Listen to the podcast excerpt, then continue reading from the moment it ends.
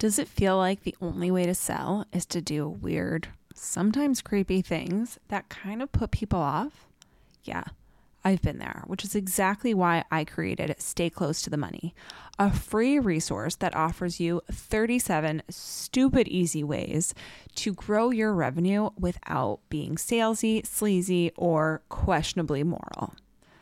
This free guide is available on my website and in the links in the show notes, so make sure you go download it so that you can start making more money today.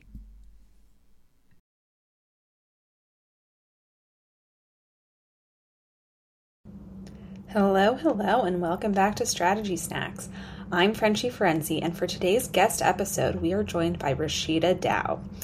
Roshida is a former lawyer and a passionate proponent of career breaks, sabbaticals, and grown up gap years. She practiced law for about a decade and she just wasn't in love with the life she built. She was burnt out, she was over it. And so she decided to take a leave and travel and quickly realized that she wanted other women to experience the freedom she found on her career break. So she started coaching people on how to travel. And today, Roshida will be answering the question What is one thing you wish you had stopped doing sooner in your business? Excited to hear what she has to say. Hi, I'm Roshida Dowe, and I'm a career break coach.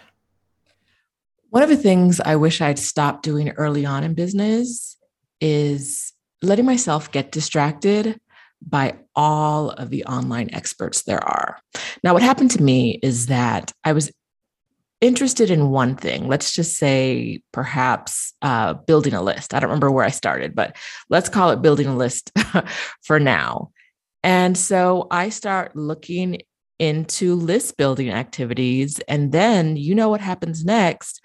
I started getting ads from every single person that worked in the list building space. Okay, so now I'm subscribed to all their lists. I've gotten all their freebies.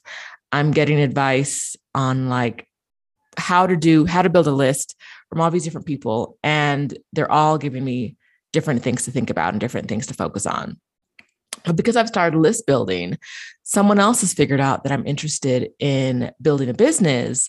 And so now I'm getting other related ads. Maybe we'll call it today ads, right? So, like Facebook ads that, you know, and these ads are telling me um, that Facebook ads are the most important thing I need to know. And I don't know any better because I've been in business for like three days. So now I'm looking at Facebook ad stuff, which means I start getting more Facebook ad stuff. And then I'm getting pulled in all of these different directions being told that whatever whatever one guru is teaching that area, whether that be ads or list building or something else, is the most important area for your business. And the way they teach it and their techniques are the really the only ones that matter and the only ones you need to know.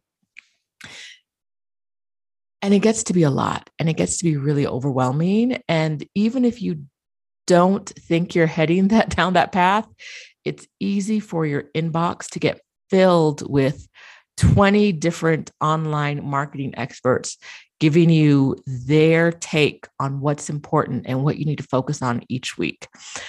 Looking back now, I wish I had a little bit more confidence on what I wanted to focus on at each time in my business and kind of blocked out the rest. I wish I had been really good at discerning which experts I wanted to listen to and which experts I wanted to ignore and really focus in on that because I got pulled in a lot of different directions and it took a while to kind of figure out okay, this is what I want to do. This is who I want to listen to. This is the advice that I think is going to work for me. And to focus solely on that and not get distracted by all the voices. So, Yes, I think that there is a point in your business where you can have all of those voices coming at you. You could have you can have, you know, 40 different marketers in your inbox telling you what the most important thing is, but that doesn't really work well unless you're pretty far into your business, you know what you're offering, you know how you want to provide service. You know what services you want to provide. If you're getting all of that input in the beginning, it can be very, very distracting. So, definitely what I would have done is focus in on what I think is important. I would have decided what's important actually, and then focused in on that, focused in on the people that I thought could be of most service. And if I was wrong and I chose the wrong expert or the wrong focus, I could always change that later on.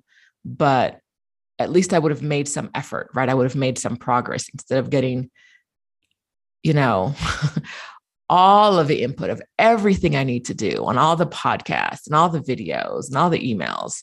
Um, I definitely would have cut down kind of the gurus that I listen to to maybe one or two. So I think that's it for me. Thank you so much, Roshida. We loved having you and hearing your insights and wisdom. Um, for everybody listening, make sure to head down to the captions so that you can download Roshida's sabbatical planning guide. It's free. Um, so definitely check that out um, so you can start planning your own sabbatical in the spirit of doing less. Um, and don't forget that sometimes doing less leads to more. All right, we'll talk soon, everyone. Bye bye.